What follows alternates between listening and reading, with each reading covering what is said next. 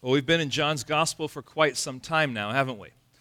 And um, there is a sense in which um, being in one gospel or one book of the Bible um, can ultimately get weary um, because it seems like it's the same stuff over and over and over again. And quite frankly, I think there is some truth to that, in particular in the Gospel of John. Um, it's a little like taking someone to Yosemite for the first time.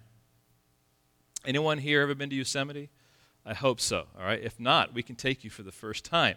But you know, you take someone from out of the out of maybe the state or even out of the country, and you you tell them about Yosemite and how how awesome it is and how beautiful it is, and just all the incredible trees and the the moors that are up out there and um, the the rock formations and all that kind of stuff. And you kind of talk about uh, just all that is up there the valleys, the meadows, the streams, the rivers, the lakes. And, and as you're driving up there with them and they begin to see the trees, they're sitting back. I was like, wow, look at those trees and look at those rock formations. Oh, this place is cool. And you're slowly kind of getting yourself up there, and the trees get thicker, and then you might see a lake off to the side or a river kind of going along the road. And it's like, wow, this is cool. And you, you stop off and you, you take a look and you take pictures and you go some more. But after a while, a tree looks like a tree, and a rock formation looks like a rock formation.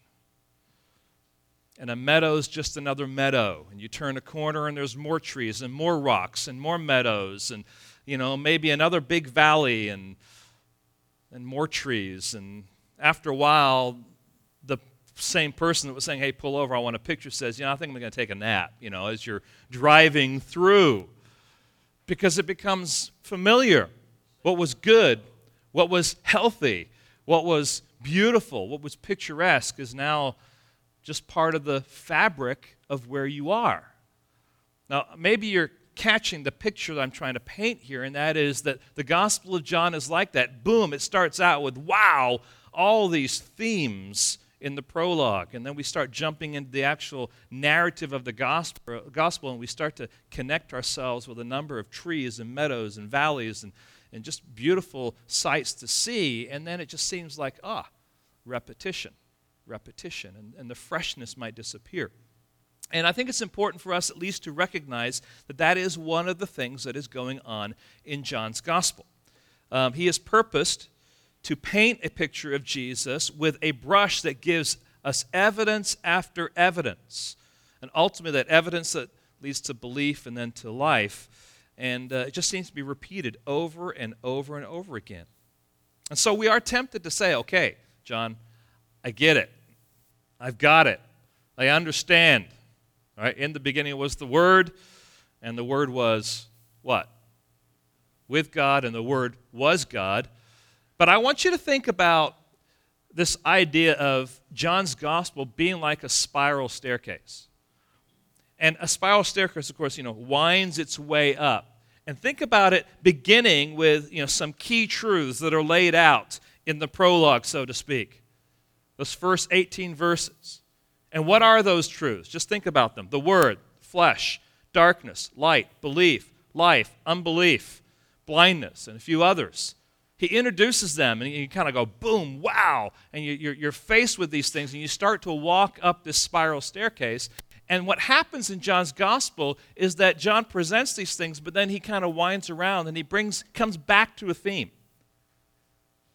and he adds to that theme. He adds to that fabric. He adds to that body of understanding and knowledge. And then you continue on and you continue to wind around. And he's adding to these various themes that are there. And you come around again, and I'm back here at this same theme again. It's not, though, just repetition, it is purposeful repetition that adds as it goes to that body of knowledge and information.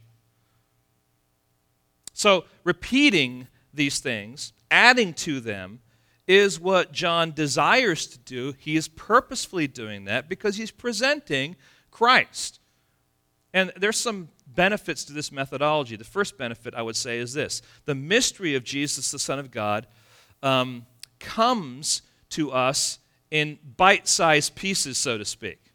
so that we can we can handle things one step at a time. It's not just like okay i'm going to tell you about jesus and, and life and just force it all into a text. He, he gives you this information just bit by bit by bit as he is you know adding to that body of evidence. And repetition of course is a great way to be convinced to memorize and to have a solid foundation now here's another one anyone who comes and visits this church as we're going through the series literally can just jump on the staircase. Because usually what's been covered is being further disclosed and is going to be connected to what's already been said in the gospel. So if we're, we're looking at the subject of light, we're going to say, hey, wait a second, didn't that come up somewhere in the beginning? Yeah, it did. There's darkness, light, and that theme is throughout the book. So you're going to be able to kind of go back and connect to it. So for those of you that may not have been here at the beginning, it's okay. It's not like you're losing out. Now, some other books, it might be more difficult. But in John's gospel, anyone who's coming can just jump right in and be a part of walking up the staircase. That's a real benefit to us um, as, a, as a church family. So, wherever you are in joining us, be assured that you are able to enter at any time and benefit fully. Now, let's go back to, um, let's back to Yosemite. Let's just talk about some of the beautiful sights that are in Yosemite. Not all of the beautiful sights in Yosemite can be seen from the road as you're driving. In fact, some of the sites, some of the best sites, require you get out of the car and that you hike. And that you hike for a few miles out off the beaten path into places you can't get into with a car until you get to a place, you come over some kind of a ridge, and you see a beautiful lake with all this wonderful formations, whatever it might be. And those of you that have probably done some of those hikes know what I'm talking about. It requires a little bit of hard work. It requires some effort. And friends, there's a sense I get as we as we go through this discourse in particular on the bread of life that it seems to be repetitive. It's talking about Jesus as the bread of life, and uh, we get that. We understand that means his satisfaction by, by providing himself as that satisfaction, and he ultimately is the one that we are to be satisfied um, uh, by and in. And it seems a little bit wordy, maybe a little heady, and honestly, it's just difficult. And I just want to I just want to encourage you. We want to press on we want to press on because just like that hike, we, we don't just want to stop halfway and say, ah, you know, I'm going to turn around and go back. You, you will regret that. And although sometimes studying the Word of God can be difficult and you might be tempted to tune out in your mind, I want to encourage you press on. And in particular, in this text today, because this text will have for us, it'll bring to us face to face with some beautiful doctrines um, that uh, have really strengthened the church through the ages. I think a, a, doctrine that, that God has used to teach me in my walk with Him, in particular, a doctrine that has liberated me from the bondage of legalism and the carrying of unnecessary guilt. And I'm going to refrain to tell you what that is because I want us to discover it together. I wasn't expecting this. What, what I found this week in my study, I was not expecting. And yet, it is a wonderful glorious gospel that God has revealed to us. So, I want to begin in John chapter 6 and verse 60. John chapter 6 and verse 60. Because although this is not technically in our text, it is the verse right after where, where we left off here that JD read. It really is the beginning of the next part of Jesus' discourse with his disciples. But what they say speaks to what's going on here with the Jews who are in the synagogue. So it says there, when many of his disciples heard it, they said, This is a hard saying. Who can listen to it? This, this statement, this is a hard saying, gives us an awareness that there was difficulty among those who were listening to Jesus about what was being said. What is the it that the disciples are struggling with and saying? This is a hard saying. The it refers back to all that Jesus has said and taught about being the bread of life and what the bread of life does. Okay, so this is this is going back. They're listening to all that Jesus is saying, and they're saying ultimately, this is a hard saying. How is it that this can be true? How is it that we can actually do this? Let me try and summarize some of those themes. We found out already that the bread of life is superior to the manna that God provided in the wilderness, right? We found that the bread of life endures rather than perishes. We found out last week in particular that the bread of life was sent from heaven by the Father, has the seal or authority uh, uh, of the Father.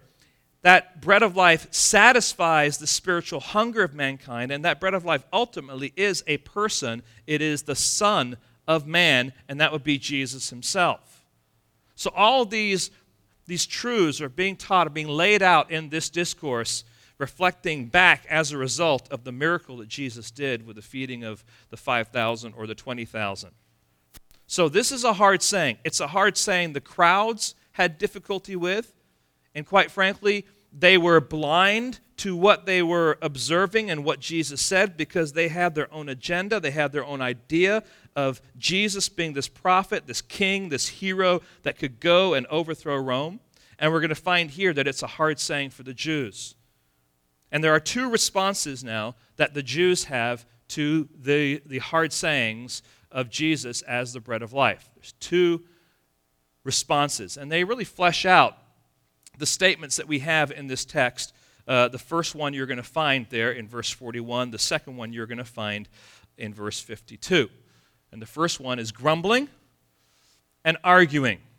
Grumbling and arguing. Now, it says disputing in the text, but the idea there is, is arguing. So, what they're struggling with and their response then ultimately is the fact that Jesus is saying, I am the bread of life. I am the Son of Man. I've been sent from the Father. I have the seal of the, the Father, and I am the one who will ultimately satisfy. By implication, using the analogy of himself as the bread of life, he is saying, eat this bread of life in order to satisfy that hunger. That hunger needs to be satisfied by eating um, the bread of life. Ultimately, that is, that is me. Now, this is not to be taken literally, this is a metaphor, right? This is figurative language.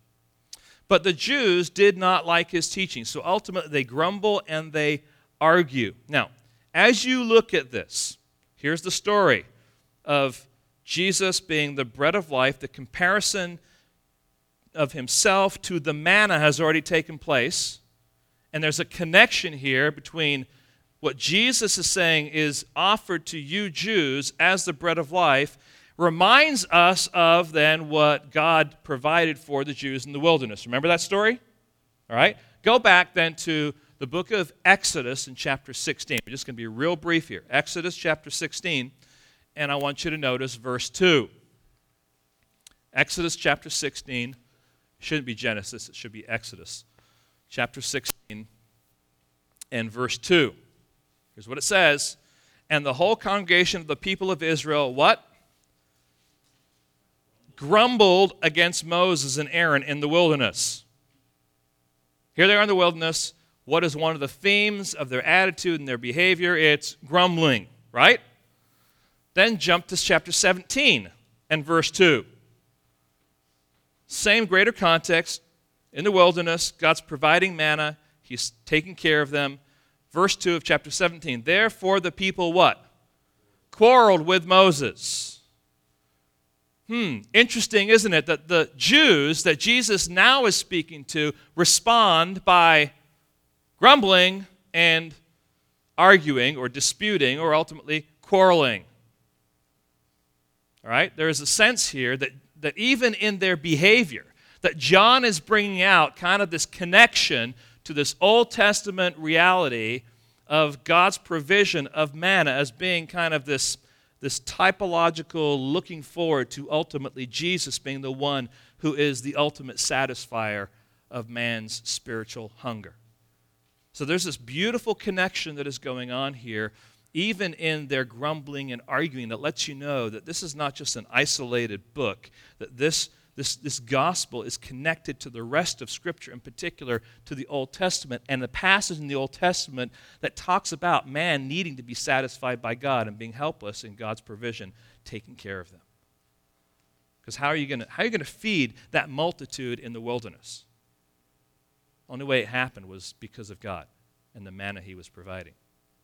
So, in a similar way, the Jews then are grumbling and arguing. Now, uh, a number of years ago, I had the privilege of going to, um, going to Moscow and visiting the Kremlin. Anyone ever visited the Kremlin before? They have a Kremlin museum. And um, I enjoy that kind of stuff, and I wanted to go up there and see this Kremlin museum. And I was expecting to see pictures and memorabilia of Boris Yeltsin, you know, with you know some vodka or something like that, and Brezhnev and Gorbachev and Stalin and Lenin, all those guys. And there was some of that stuff that was there. But what I found on display were more things like paintings and chairs and, and tables and beds and tapestries. I know, just really exciting stuff, right? And, and things like candelabras. So, taking a step further here, you know, really, really interesting stuff. Um, carriages and sleighs. Uh, all used by the, the royalty, you might say, all used by the, the, the czars of history various kinds of clothing. But my favorite section in that museum had to be the armory, where you go in and you see all the swords and the spears and the lances and the maces and the axes and the shields and all this, this armor. And I was actually kind of surprised that a lot of the armor had kind of a kind of a Genghis Khan kind of a kind of a theme to it. And just reminded me that there's a lot of history in Russia that may not be quite European, as even you know Eastern in that sense. But going through all of that, there was one room in particular that was like the prize collection. And that prize collection was the crown jewels. And as you walked in there, you saw various ornate things like, you know, swords, but the, the, the, um, the scabbard of the, of the sword was just covered with all of these different beautiful jewels and crowns that had just all these beautiful jewels. And I, I just I want us to think about God taking us today into a place where there is a cabinet, and in that cabinet is this text. There's so many other things that we could be looking at, but he's drawing us today to a particular display room, and in this cabinet is this text, and in this text there are two crown jewels, so to speak, crown jewels of the gospel that we want to see here that God is revealing for us. So let's, let's just pause for a minute here and just ask God to give us a, a picture and a wisdom of what those things are and to allow those beautiful jewels to really settle in our hearts today. Lord, I, I, am simply your messenger today. Would you allow us, Lord, to feed on your word, speak to us, shape us, change us, Lord, May we be conformed to your image, we ask in your precious holy name. Amen. These two crown jewels are to be found by Jesus' two responses. And the first response is in verse 44, where Jesus basically says, Listen, unless or if ABC happens, then I will raise that person up on the last day in verses 53 and 54 unless or if XYZ happens, I will raise him up on the last day. What we want to figure out is what is the ABC and what is the XYZ because ultimately we want to be raised up in the last day, right? So this is the this is the impact of what Jesus is saying as he responds to the grumbling and as he responds to the arguing that's taking place.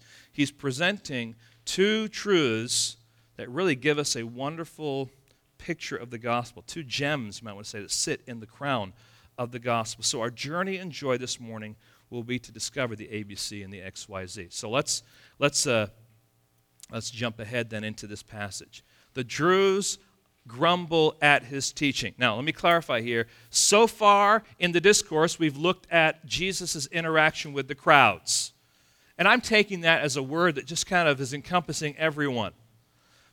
Now, whether that took place just in Capernaum and somewhere there, or it actually all took place in the synagogue, because we know that this is where he is now, the point is that the, the audience was broader. The audience now thins out a little bit. It becomes a little bit more of a focus group. The Jews here are the religious Jews. These are the ones that are the, the holders and the keepers and the maintainers of tradition and, and the religious system of Judaism there in Capernaum. Okay? And what we're told here is that they are grumbling. Verse 41 So the Jews grumbled about him because he said, I am the bread that came down from heaven. So they, they're struggling with his statement, but the reason they're struggling with the statement, the basis of their struggle really is found in verse 42. They said, Is not this Jesus, the son of Joseph, whose father and mother we know? In other words, we, we know Jesus. You didn't come down from heaven. And the reason we know that is why? We know that because your mother and father we know. So again, they're just looking at it purely from a human perspective. We know your parentage, we know where you come from, but you certainly didn't come from heaven. It's almost as if they're saying this as, as dogma. I mean, they're digging their heels in. We know.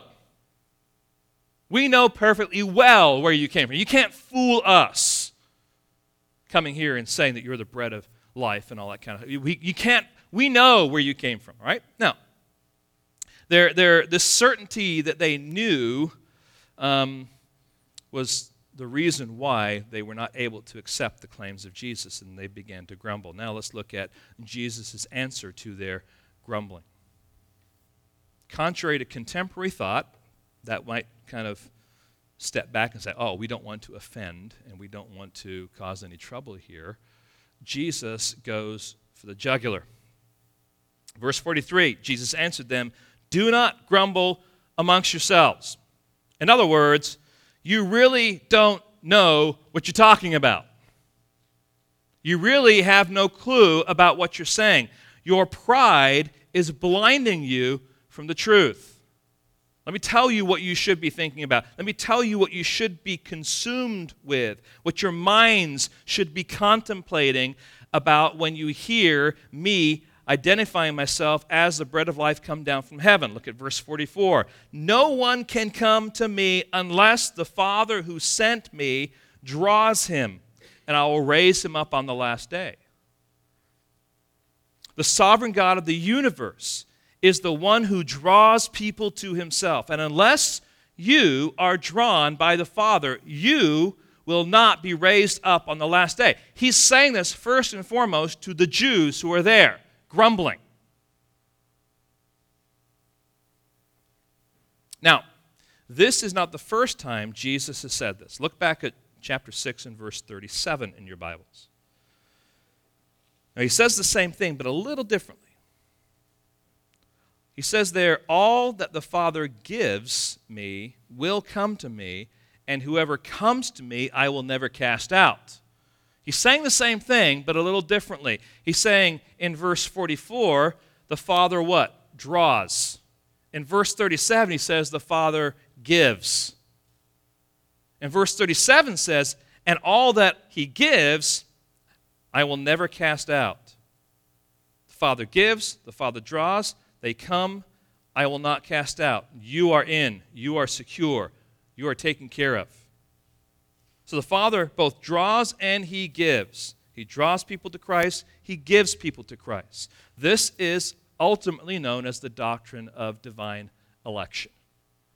This is not something that is taught just in isolated, you know, one isolated place. This is something you're seeing brought up over and over and over again. Jesus says very clearly here it's the Father who does the drawing, right? Am I adding to the text here? No. It's what he says. And he's ultimately saying here, you can't come to the Father unless what? Unless he draws you.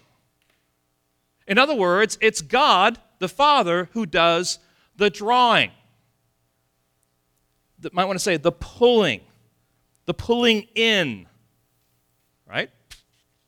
Now, you may be here today as a child of God, and as you look back over your life, you can see the footprints and the handprints of God's providence on your life. Carefully guiding, carefully directing, as uh, you know, you, ultimately you to Christ and His glorious gospel. You, you, couldn't have orchestrated it. Only God could have done it, but it, it, was, it was something you weren't looking for necessarily, but God was at work drawing you to Himself. He was at work drawing you in order to give you to Jesus. That's what Jesus is saying here to the Jews. That's what ultimately He is saying to us here as we think about how this, this passage applies to us. So, the doctrine of divine election, however, has been and still is a hard saying to many um, in the church, and many have difficulty embracing it. It's a hard saying. Because it seems like if God chooses me, if He's drawing me, if I am the gift of God to Christ, then don't I have any say in that? Or is it just some robotic thing that I'm just kind of, you know, one over here, you know, it's like, you know, you, you get all the you get all the pawns and you get the bishops and you get the I mean, is that is that how how simple it is? No. We've got to be careful. We're not trying to understand things from a human um, mindset where, where we just are limited in our understanding. We're talking about the God of the universe who does what he does with excellence. There is nothing that God does in a sinful way. Every choice he makes is right and good and just and fair and brings glory to himself. We could never do that. And so, when it comes to the, this doctrine of divine election, honestly, one of the things you have to do is you have to remove yourself from the equation and say, This is God at work. I just have to embrace this is what He chooses to do. Okay? Now, what they're saying, though, is the Jews are struggling with these words because they know the truth about his parentage, that, that he's not from heaven, but from Joseph and Mary. Their pride then is getting in the way of them seeing the God or the Son of God before them. So Jesus has to put some things in perspective for them. He's trying to tell them listen, it's God that takes all of the credit, all of their effort, all of their work, all the things that they have tried to do to, to impress God, to please Him, is of no use. It is the Father who ultimately draws and gives. So our working, our, our, our, our efforts, our laws, our, our, our obedience, you might even say, to what we perceive God expects us to do or be, all fall short. We can't impress ourselves into heaven. The beauty here is that we are drawn. And one of the things we can do is we can get angry at this, and this is where our pride rises up, or we can say, This is incredible. See, the, the, the doctrine of divine election drives us to a place of either wrestling because we're proud or being humble before God who says, This is what I choose to do. And he's calling for the Jews here to be humble. He's calling for us to simply embrace that the Godhead is acting and working in such a way as to bring men and women to the cross. We have no say in it. We can't manipulate God to do our will. His will in this regard, get this, has been settled before the creation of the world. Now, I'm not coming to that conclusion because of my reasoning. That's what Scripture says. That's what God says about Himself. Now, I can't explain it all. And quite honestly, I don't understand why would like I would draw one person and not another, except to say, as I said before, that he is perfect, he's just, he's holy, he's without any prejudice. And when he draws and when he gives, it's pure, it's right, it's just, it's fair, and it brings glory to his name. That is why, friends, we sing the song Amazing Grace. Now, it's incredible to me that you can go you know, in the secular world and people will sing this song and have no clue what it's talking about.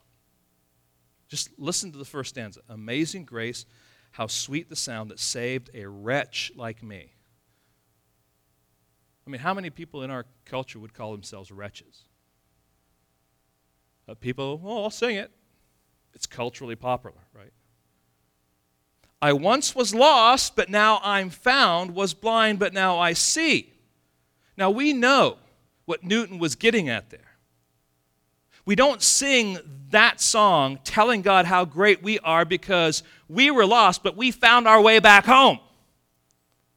We don't sing that song saying we were blind, but we somehow were able to gain our sight back. The whole point there is that we were lost and helpless. We were blind and couldn't see. And it was God that came and He breathed life into us. He took us from lostness into a place of understanding and safety and care. He took us from blindness and He brought us into a place where we could see. And it's not because of anything we did, it is because of his grace. And that's why it is amazing. Okay? And that's just the first stanza. That's why we sing praises to his name. We didn't do it, he did it. We didn't deserve it. He deserves all the praise and the glory. So ultimately, when we, when we wrestle with this doctrine of divine election, we simply say, God, this is what you do. And I'm amazed at what you do. And now, when I see myself as one of your children, I am humble before you because there's nothing that I have done myself to enter into this and to say, Look at me, I deserve this. I don't deserve any of it, but I'm thankful for it.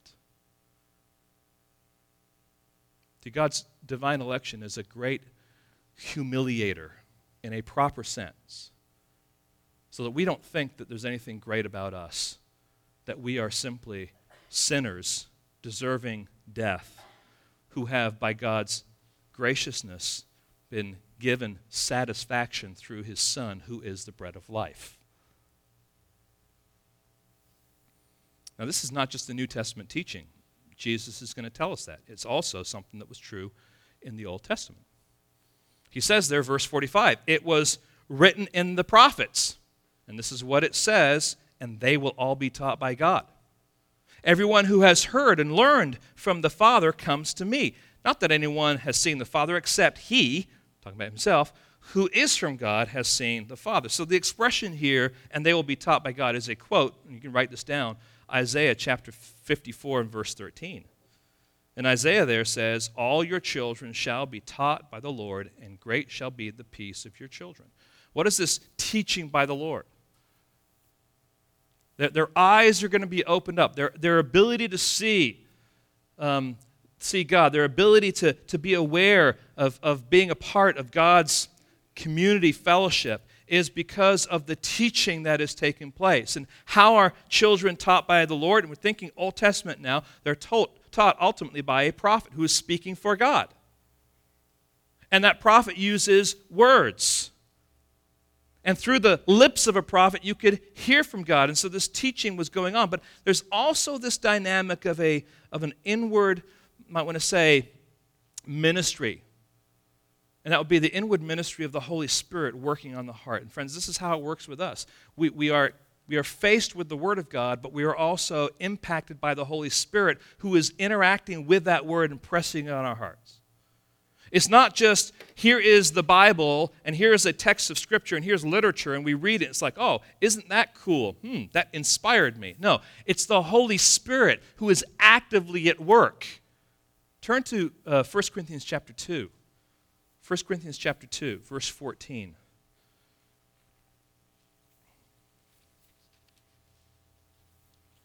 This describes what it's like to be a person without God, who, who is not uh, a child of God wrestling with the text of Scripture. Look at verse 14. The natural person, that's describing a person who doesn't know God, does not accept the things of the Spirit of God, for they are folly to him, and he is not able to understand them because they are spiritually discerned. But the spiritual person judges all things, but is himself to be judged by no one. The natural person doesn't have the equipment, doesn't have the capacity, doesn't have the ability to understand what is being taught. As we've gone through the Gospel of John, haven't we seen that? Here are all these spiritual truths, spiritual truths, spiritual truths, and the crowd's like, oh, we want more food. We're not getting it. That's because they don't have the Holy Spirit at work in their heart. And friends, this is, this is where these two come together. It's not just the Word by itself, the Word is always connected to the Holy Spirit as far as its ability to penetrate the heart. So we don't just say, I want, I'm just going to memorize the Word. That's it. Understand, when you, when you put the Word of God into memory, you're also calling for the Holy Spirit then to impact that Word on your heart. It's those two things together that God is calling for. And that's what he's, that's what he's expressing here. It is written in the prophets, and they will all be taught by God. So everyone who has heard and learned from the Father comes to me. That's what he says. The Father has taught. The Father has given you. Oh, by the way, where are we? We're in a synagogue. What happens in a synagogue? Someone stands up and reads what? Right, this was the if you were going to learn from God, this was the place you were going to do it. This was the, you know, the, the structural religious system uh, format by, by way that they were going to actually receive and, and, and, teach and, and, and uh, express the Word of God to the people that were there. Now, Everyone who has this divine drawing or illumination from the Holy Spirit, get this, will come to Christ. A person who has this window open to them of understanding is a person that has been regenerated, is a person who's had life breathed into them. And a person who has this illumination by virtue of the Holy Spirit will come to Christ. They will become a Christian, not a Jehovah's Witness, not a Moonie, not a Muslim, not a Mormon, but a follower of Christ. That's what happens when the Holy Spirit, with the Word, acts upon a heart. Everyone is by nature ignorant of God, but only God can turn the hearts of people. Now, uh, this is one of the problems, friends, that we have in our American Christian culture. We don't think that we are as bad off as we really are. You know, the word depravity is not something that people like to hear about. And depravity doesn't, doesn't mean that you don't do good things. It just means in your whole being, there is nothing that you do that is oriented to God at all. You cannot, by yourself, find your place pleasing God. It is all your righteousness, Scripture says, is what? Filthy rags. It is repulsive to God if you're trying to impress Him. And this is the beauty of God's divine election. It's like, you are doing this. You are at work. Now, I can't, I can't see all of it taking place in the moment. But like I said, looking back, it's like, you are at work there, and you were there, and, and you were at work there, and now things starting to make sense. Amazing, God, how you've worked in my life. So every this is also important for us to know. Every single case, and I did check this up, every single case where the word draw is used in Scripture, it is used to draw something that is resisting. The whole idea of resisting. Think about, think about drawing up a net full of fish. Are those fish resisting? Or they're like, ah, finally someone's caught us, right? No, the whole point is you're drawing something that is pulling away. And friends, left to ourselves, we don't want God. That is the lie, friends, of, might want to say, the modern church growth movement that emphasizes a seeker sensitive approach, saying, well, people are looking, they're looking for something, but they're not looking for ultimately God. It is God that is drawing them. That's a whole other discussion. But if the emphasis is on the seeking, we have stepped away because no man seeks God, Scripture tells us. It is God that seeks him. It is God that draws. It is God that gives. It is God that is at work. And it's a beautiful picture, and it does drive us to the place of humility. Now, I think it's also important to say this that the, statement is not used to describe a kingdom that is closed to a select few, which is often how people present or perceive this whole concept and this whole teaching of divine election but it is used to describe how the kingdom is open to those who would not come, but do come because the Father draws them. I mean, here is the beauty of the kingdom. And over here are all these people, and they're like, we don't want anything to do with that. And here God is coming and He's drawing you and He's pulling you into the kingdom. Boom. And He's going back after someone else and He's pulling you into the kingdom. See, we got this idea in American Christianity. It's like, well, you know, you can be a Christian, you can be this. I just got to make my own choice. And, and the real wisdom and the strength is that I made the decision to follow Christ. No, without God drawing you, you would not. It is God that draws you and brings you into his fold. So, to their grumbling, Jesus says, It is God who draws me to himself, um, or draws men to himself through me. And friends, that should remove any self smugness and replace it with a heart of humility. Listen, if God drew me when I wasn't wanting to be brought into his kingdom, then there's nothing that I can say, God, look at me, I'm great, can I come in? It just drives me to a place of humility.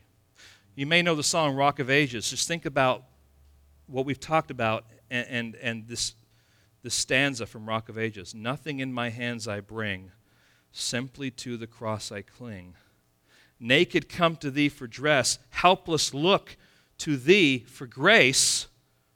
Foul, I to the fountain fly, wash me, Savior, or I die. This is all God at work. This is God pulling me. This is God doing what He wants. Friends, sometimes I think we run the risk of singing the song instead like this Something in my hand I bring, also of the cross I sing.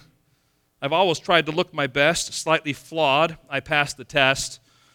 God, I'm sure, will not pass me by if I but try and try and try. See, the, the beautiful humiliation, when I say that, I mean in a positive sense, is that God, in His wisdom and His grace, sought me out, sought you out, and drew us to Himself. It's amazing grace.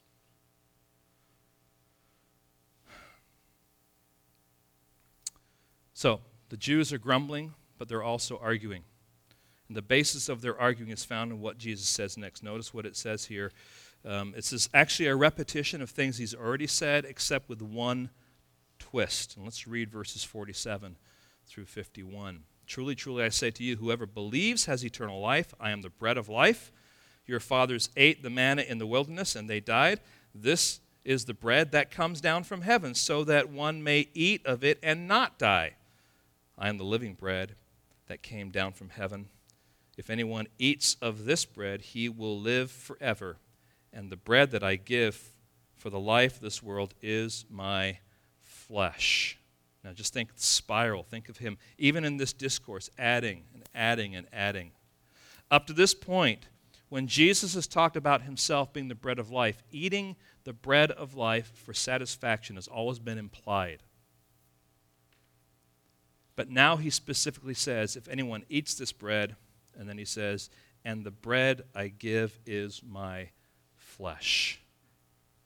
So now he's specifically talking about eating something, and that something is the bread of life, and that something, as he's identified, is himself. Right? All right? Now, let's move on then to the second point, because that's all the basis now of why they are arguing. The Jews argue because of his teaching. Look at verse 52. The Jews then disputed with Jesus. Is that what it says? No, it says they disputed among themselves, saying, How can this man give us his flesh to eat? That's interesting. They're arguing. There's a debate going on in the synagogue about what Jesus is saying. What is he saying? Does he actually mean that we are to eat him? Is that what he's saying? I mean, literally, is that what he's calling for? And if you take it literally, as some have done in church history, you end up with what is called transubstantiation, where during the Lord's Supper, the Lord's table, which we're going to celebrate in just a little bit, there's this belief that as I eat the bread or the wafer or I drink the blood, it actually becomes the true blood and body of Jesus Christ. And this is where they get it from. They take a literal understanding of what Jesus is saying. He is not being literal here, though, he's being metaphorical. What we need to do here, um, well, first of all, we need to understand that the Old Testament specifically forbids any form of cannibalism and the drinking of blood. So you understand why they're arguing. Again, if you're just thinking on human terms, this is all very offensive. And you can understand why they're, why they're disputing. This is not like a, well, let's see, uh, what do you think, uh, Levi over there? Well, actually, I think. No, this is, this is heavy, intense arguing that's going on, okay? Now, um, what we need to do here is we need to, first of all, just understand that the, this idea of flesh has already been talked about in uh, the Gospel of John. So let's just look at a couple of places that that is true. Um, look, if you would please, at chapter 1 and verse 14. In the beginning was the Word. Sorry. And the Word became what? Flesh and dwelt among us. That means that Jesus was incarnate.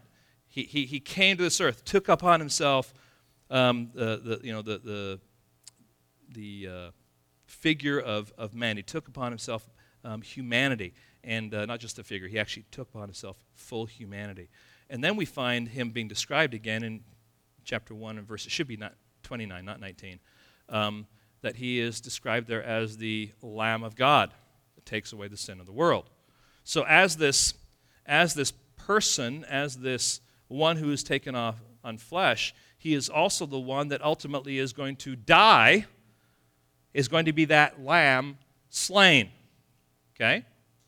Now, one of the reasons we, we know that, that what's being talked about here is not to be taken literal. I mean, you could also step back and look at other passages of Scripture and say, you know, that when it's being talked about here, it's clearly not talking specifically about eating the body of Jesus. It's talking figuratively about being satisfied with who he is and what he has done on the cross to provide that, that satisfaction, that spiritual satisfaction.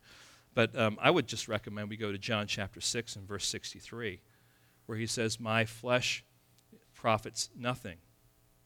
It's the spirit that gives life. My fresh, flesh profits nothing. The words that I give to you, they are the spirit. They are the life. It's not, my flesh isn't the point here.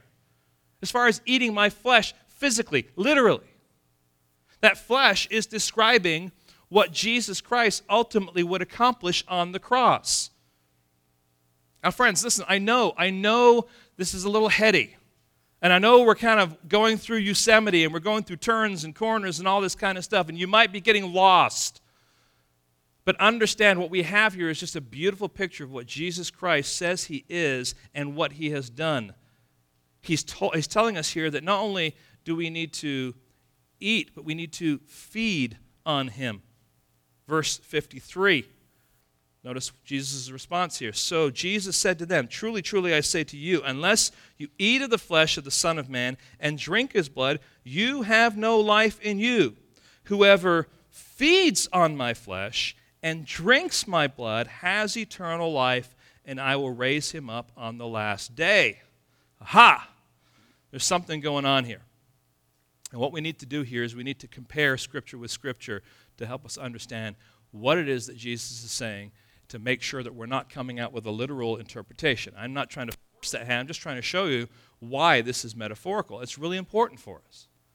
So, we're going to compare two passages of Scripture. Look, if you would please, at John chapter 6 and verse 40.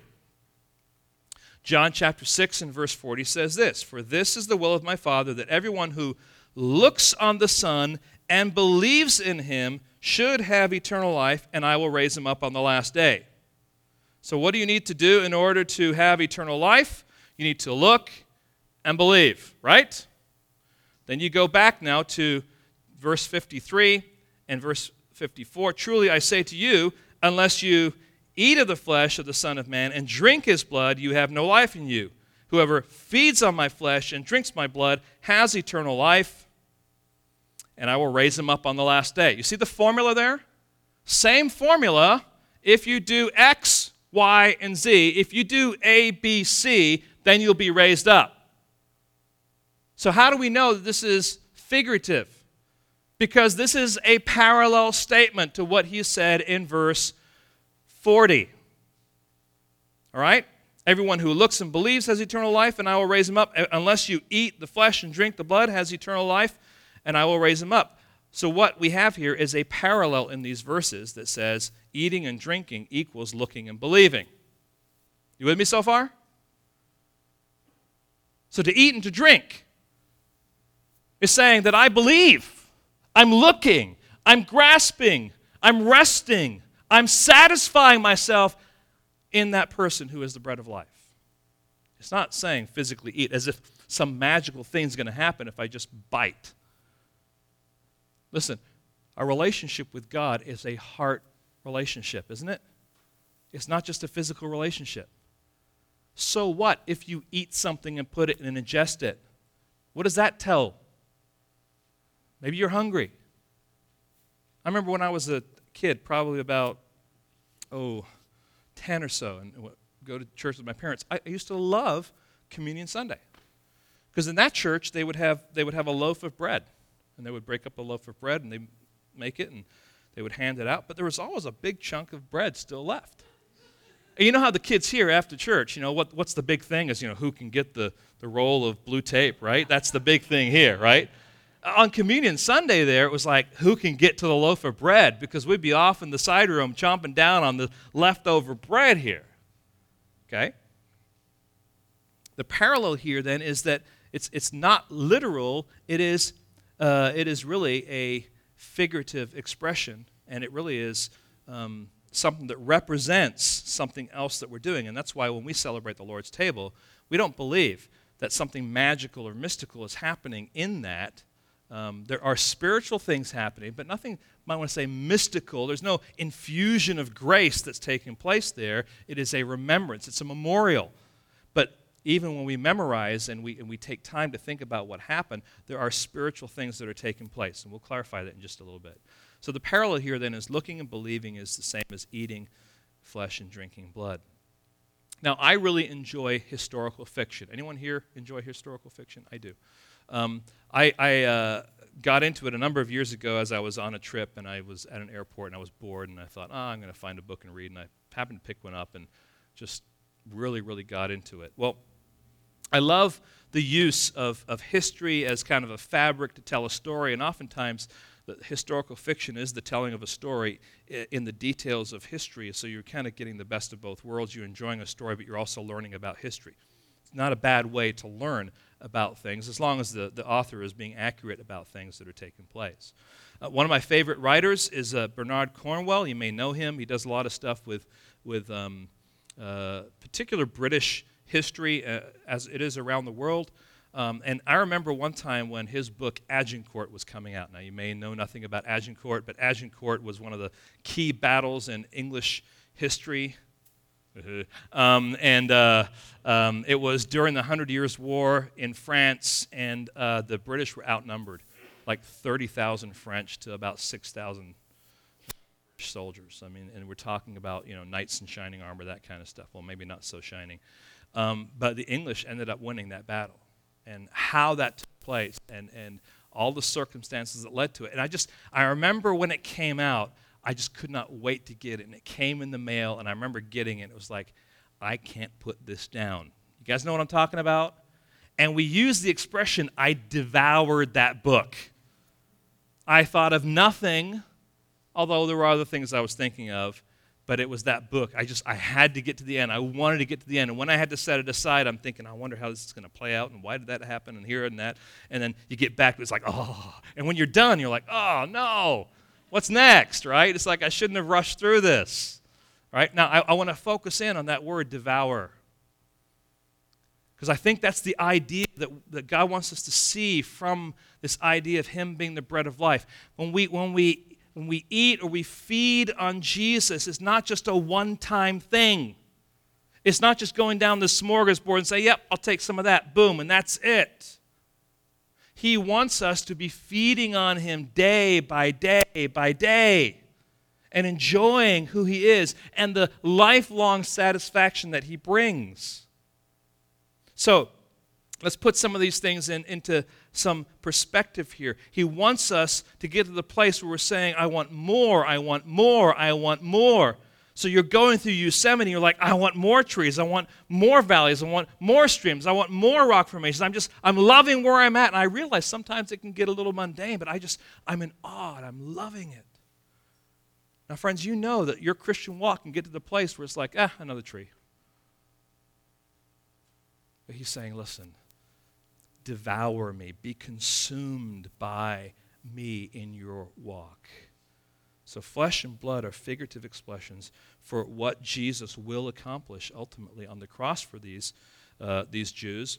And for us, um, it represents what he has already done. So, to their arguing, Jesus says, You must feed on my flesh and drink my blood. I know you only have one blank there, but I put a couple in there. You must look and believe.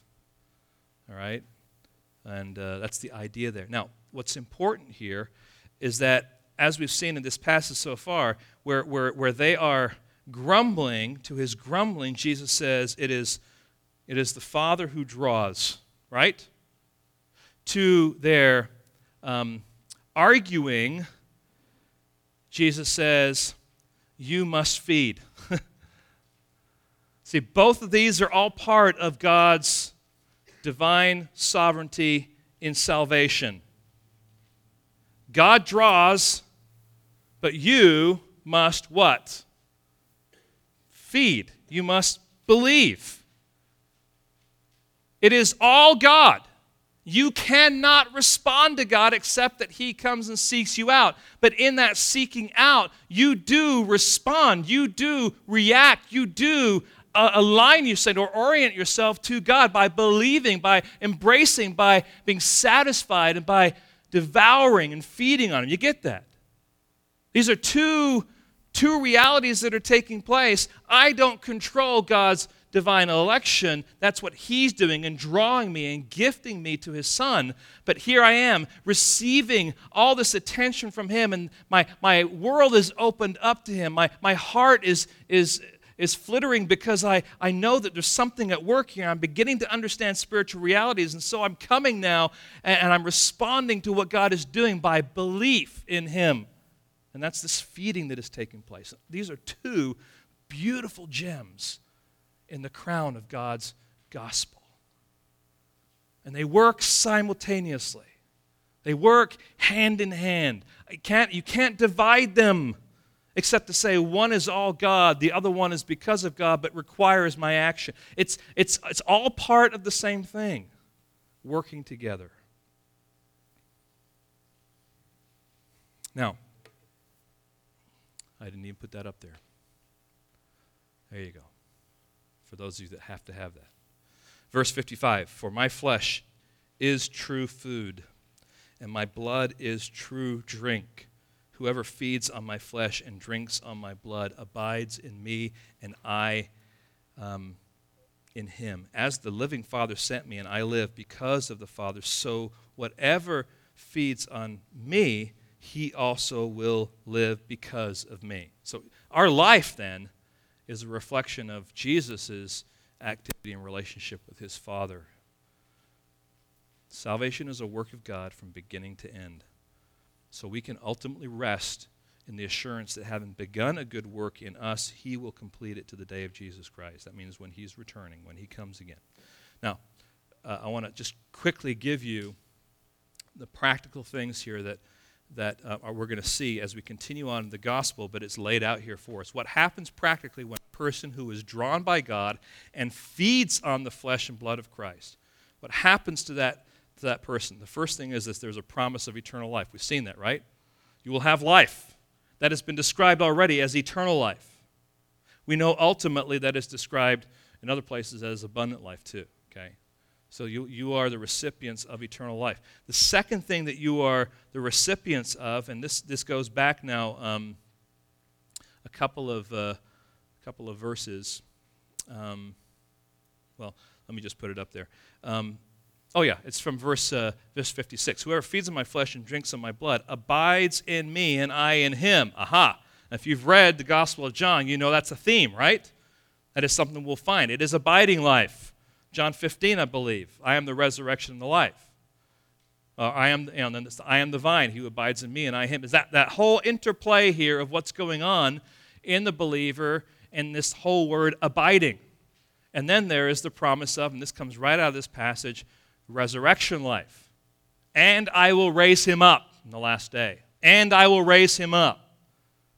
How does that raising up take place? It comes by virtue of God drawing people to himself giving those that he is drawing to Christ. When those people are given to Christ, they are actually coming to Christ. And when they come to Christ, they are believing because they're feeding on him. Right? That's, that's in a nutshell what's going on in this passage. And in, you know, to, to the grumbling, he responds by saying, Your issue is pride, what you need is humility. And, and the, in other words, you cannot do anything to earn this eternal life. To their arguing, he says, Listen, um, you need to recognize and you need to comprehend that you need to feed and find your satisfaction not in a literal interpretation, but in a figurative interpretation, satisfaction that is in me and me alone. This is the bread that came down from heaven, verse 58. Not like the bread that the fathers ate and what? Died. Whoever feeds on this bread will live forever. Jesus said these things in the synagogue as he taught at Capernaum. Just, uh, just a quick note. I think it's interesting that he brings up the fact that they're in a synagogue, the synagogue being the center of religious instruction. And it should remind us that even sitting in, I might want to say, the contemporary center of biblical instruction, the church, that we can hear the Word of God, we can hear truths of God being taught, and still be at a place where we are blind, that our pride is getting in the way of our seeing, that we're not able to comprehend and we're not feeding on Him. We've allowed ourselves to subtly embrace a doing kind of form of Christianity as opposed to a living kind of form of Christianity. That's what Ilya was saying earlier, if you caught that. It's so easy to slip into this kind of regulative, um, legalistic do's and don'ts, checkoffs, as opposed to just, God, I want to feed on you today. Well, I guess some couple of the final questions would be is this is do you, do you long for him? Do you long to be settled in your heart that he is totally in control? Do you long to be satisfied in the assurance that you are his child and that you are uh, forgiven of your sins? So we're going to celebrate the Lord's table here in just a minute. Let me just say a few words just about that as it connects to what we're talking about here. The Lord's Supper is not a mystical thing. You will not take any of the wafers or any of the juice here. It will not become the blood of Jesus. It will not become his body. It is simply something that you swallow and will stay, you know, a piece of bread or a wafer and stay juice. The reason we celebrate the Lord's table is to remember. And in remembering, we celebrate. And there's, there's this kind of, you might want to think of it this way it's kind of almost like a, like a reboot of your computer you kind of go back to the basics again. Why is it that I'm here? Because of what Jesus Christ accomplished on the cross. And we might come to the place that even in the course of a month, we're like, yeah, I did this, and I did this, and God, look at me. Woo-hoo. You know, and it's like, no, no, no, no. Humility. You drew me when I was resisting. And I have fed on you. And Lord, I want to thank you for what you have done and this is an opportunity for us to remember. It's also an opportunity for us. It forces us. It's a beautiful checks and balance for us to say, God, is there anything that I have that is unconfessed sin? It's an opportunity for us to look in our heart and allow the Holy Spirit to have freedom. And there's a couple of different responses. One can be, I'm not going to repent of it. And to you who wrestle with that and say, I'm not going to repent of it, I would encourage you, don't take it because you're taking it in an unworthy way. You're taking it in, in an act of, of, you know, I'm, God, I'm rebelling against you, but I want to celebrate you. Those two things don't go together. But if you're saying, God, I struggle with this sin, I am, I am burdened by this sin, I don't want to do this, and I come to you again asking for forgiveness, you are exactly the person who needs to come. You need it. I just caution you if you are being stubborn in your heart to God, this is not what you need to do because it will harden your heart to go through the motions of celebrating the Lord's table. But if you are struggling in sin and you're saying, God, I fail, I've fallen, but I want you and I need you and I hunger for you, come, taste, enjoy,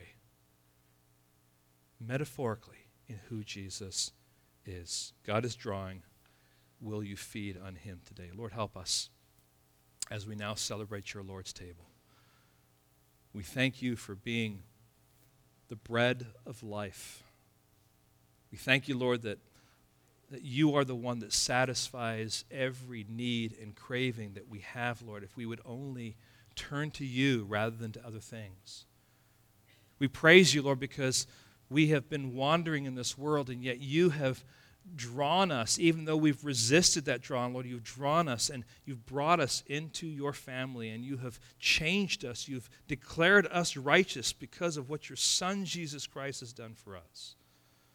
We deserve none of it, Lord. It truly is amazing grace. And yet, Lord, at the same time, you want us to feed on your Son. And Lord, I just ask today that we would revive that heart attitude, that we would just long to be satisfied by you afresh. Spending time with you, thinking about you, being consumed by you, Lord, devouring you in our lives. Help us, Lord, now as we reflect on what we've learned and what we've seen. And Lord, as we reflect on what you have done for us on the cross, would you be glorified? We ask in your precious holy name. Amen.